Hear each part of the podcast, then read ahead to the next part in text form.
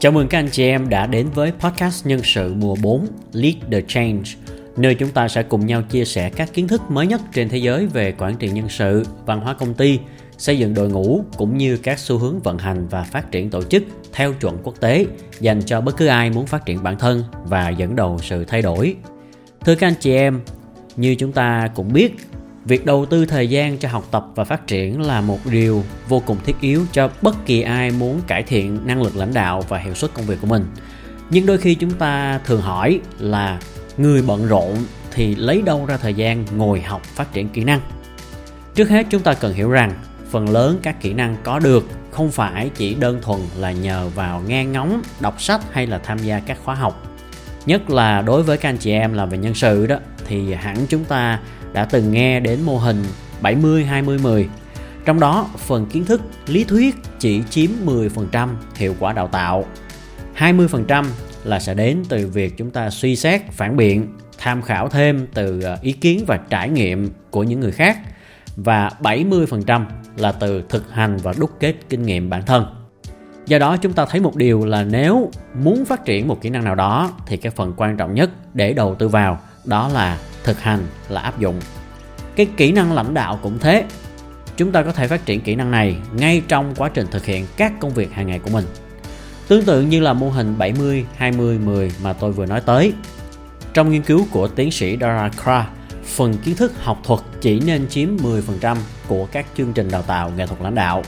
20% nên được dành cho các hoạt động tự khám phá, tự mày mò tìm hiểu mà ở đây gọi là self discovery và 70% còn lại là thực hành, thực nghiệm, experimenting.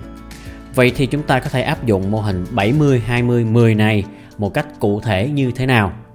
Chúng ta sẽ cùng đi tìm câu trả lời thông qua phương pháp xây dựng kỹ năng lãnh đạo dành cho những người bận rộn. Tựa gốc là How Busy People Can Develop Leadership Skills, được dịch thuật bởi bạn Trang Thi hiệu đính bởi bạn Minh Phạm, nhóm HR Digest với sự đồng ý của tác giả Dara Kra tạp chí Harvard Business Review. Mời các anh chị em cùng theo dõi chi tiết trong bài podcast ngày hôm nay. Bây giờ, chúng ta bắt đầu nhé.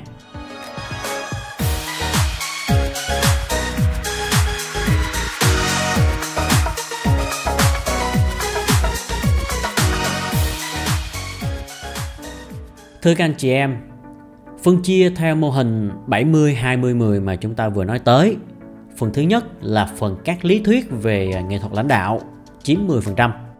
Chúng ta có thể rất là dễ dàng tìm thấy các khóa học từ online cho tới offline về kỹ năng lãnh đạo, nghệ thuật lãnh đạo, vân vân và mây mây. Nhưng trước khi mình chọn tham gia một khóa học nào đó thì chúng ta nên cân nhắc hai yếu tố sau đây. Thứ nhất là mình nên chọn ra một mảng kỹ năng trong nghệ thuật lãnh đạo để mình học thôi. Nhất là khi mình đang bận rộn mà, không nên ôm đồm quá nhiều Vậy thì chúng ta có thể tự rà soát lại bản thân hoặc xem lại các bản đánh giá hiệu suất, đánh giá hành vi hay kết quả 360 độ mà mình nhận được từ công ty chẳng hạn. Để xem xem là mình cần cải thiện những yếu tố nào thì mình chỉ nên chọn từ 1 đến 2 những cái yếu tố nho nhỏ, những cái kỹ năng nho nhỏ đó thôi để bắt đầu học. Lưu ý thứ hai là mình cần giới hạn thời gian của bản thân. Hay nói cách khác là cần phân bổ thời gian hợp lý thay vì đùng một cái, mình hứng chí lên, mình ngồi học cả ngày mấy tiếng đồng hồ, xong qua mấy ngày sau thì mình lại không sắp xếp được thời gian và mình bỏ ngang. Cái này chắc hẳn các anh chị em cũng đã gặp nhiều rồi, đúng không ạ? Thay vào đó, chúng ta chỉ nên học một ít mỗi ngày thôi. Nhưng mà mình cố gắng duy trì đều đặn, bởi vì đây là một cái quá trình dài hạn, như là chúng ta chạy marathon vậy. Chứ không phải là chúng ta chạy nước rút đâu mà muốn có được cái kết quả liền, đúng không ạ? Nhưng may mắn là rất nhiều chương trình đào tạo online ngày nay cũng đã được thiết kế rất tinh gọn với hình thức là các video ngắn chẳng hạn. Do đó chúng ta chỉ cần dành ra từ 3 đến 5 phút mỗi ngày thôi cũng đủ rồi, nhưng nhớ là phải đều. Và chọn một kỹ năng thôi để mỗi ngày chúng ta xem một hai video bài giảng chẳng hạn. Ngoài ra, trong khi xem video, chúng ta hãy cố gắng ghi chú ở trong đầu cũng như là ở trong các cái notebook các điểm quan trọng để có thể áp dụng trong đời sống hàng ngày.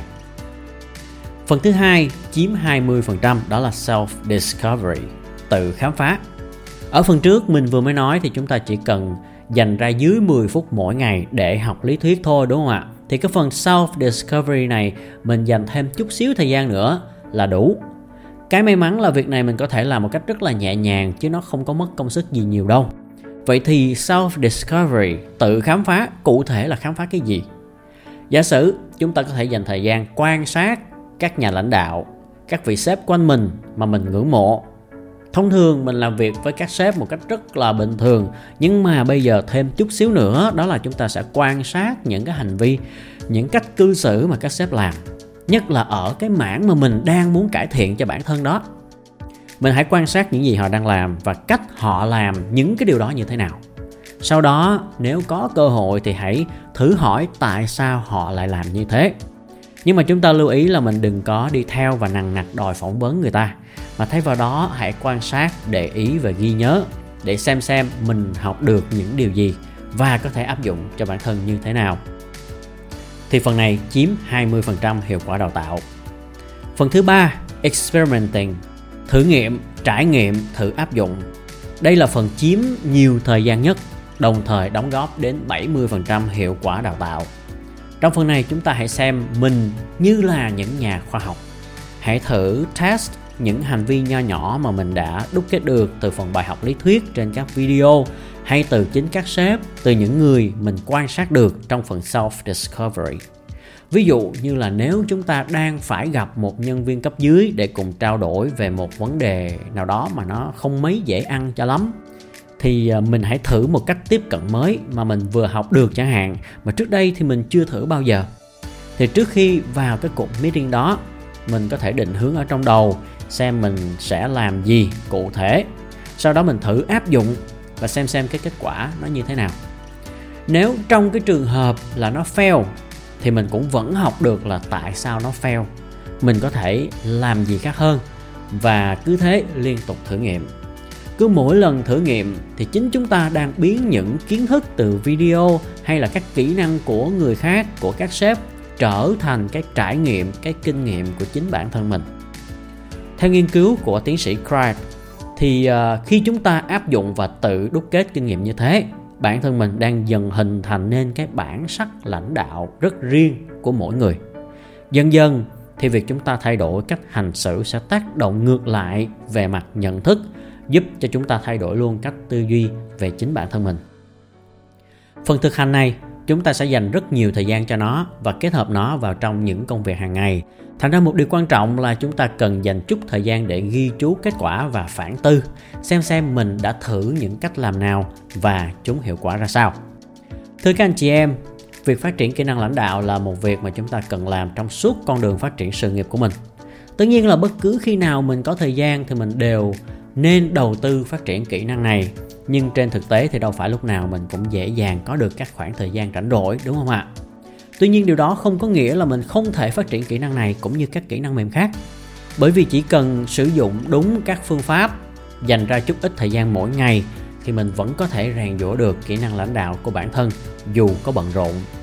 Một uh, lưu ý nhỏ nữa của tác giả. Thông thường chúng ta lầm tưởng rằng kỹ năng lãnh đạo chỉ xuất hiện trong môi trường làm việc tuy nhiên, các nghiên cứu lại chỉ ra rằng những nhà lãnh đạo hiệu quả nhất là những người luôn học hỏi, trau dồi mọi lúc mọi nơi. Họ có thể là đang ở những cái vai trò như là cha mẹ, là một vận động viên thể thao, là một tình nguyện viên trong cộng đồng, vân vân. Tất cả các vai trò này đều có liên quan đến yếu tố kỹ năng lãnh đạo. Hãy thử nghĩ xem mình sẽ có thể học được nghệ thuật lãnh đạo từ các vai trò bình thường nhất trong cuộc sống như thế nào sau đó áp dụng thử nghiệm trong các vai trò này và xem xét tính hiệu quả để áp dụng vào môi trường làm việc như thế quá trình này chắc chắn sẽ giúp cho chúng ta tăng tốc trong việc phát triển kỹ năng lãnh đạo của bản thân trong những mảng mà mình đang cần cải thiện rất cảm ơn tiến sĩ Dara Kra, tạp chí Harvard Business Review đã tổng hợp bài viết này cùng phần dịch thuật và biên soạn sang tiếng Việt của nhóm HR Digest. Nếu các anh chị em cảm thấy hữu ích thì đừng quên đăng ký kênh và chia sẻ cho bạn bè trong cộng đồng. Rất cảm ơn sự quan tâm theo dõi của các anh chị em đã dành cho podcast nhân sự. Hẹn gặp lại các anh chị em trong những bài tiếp theo.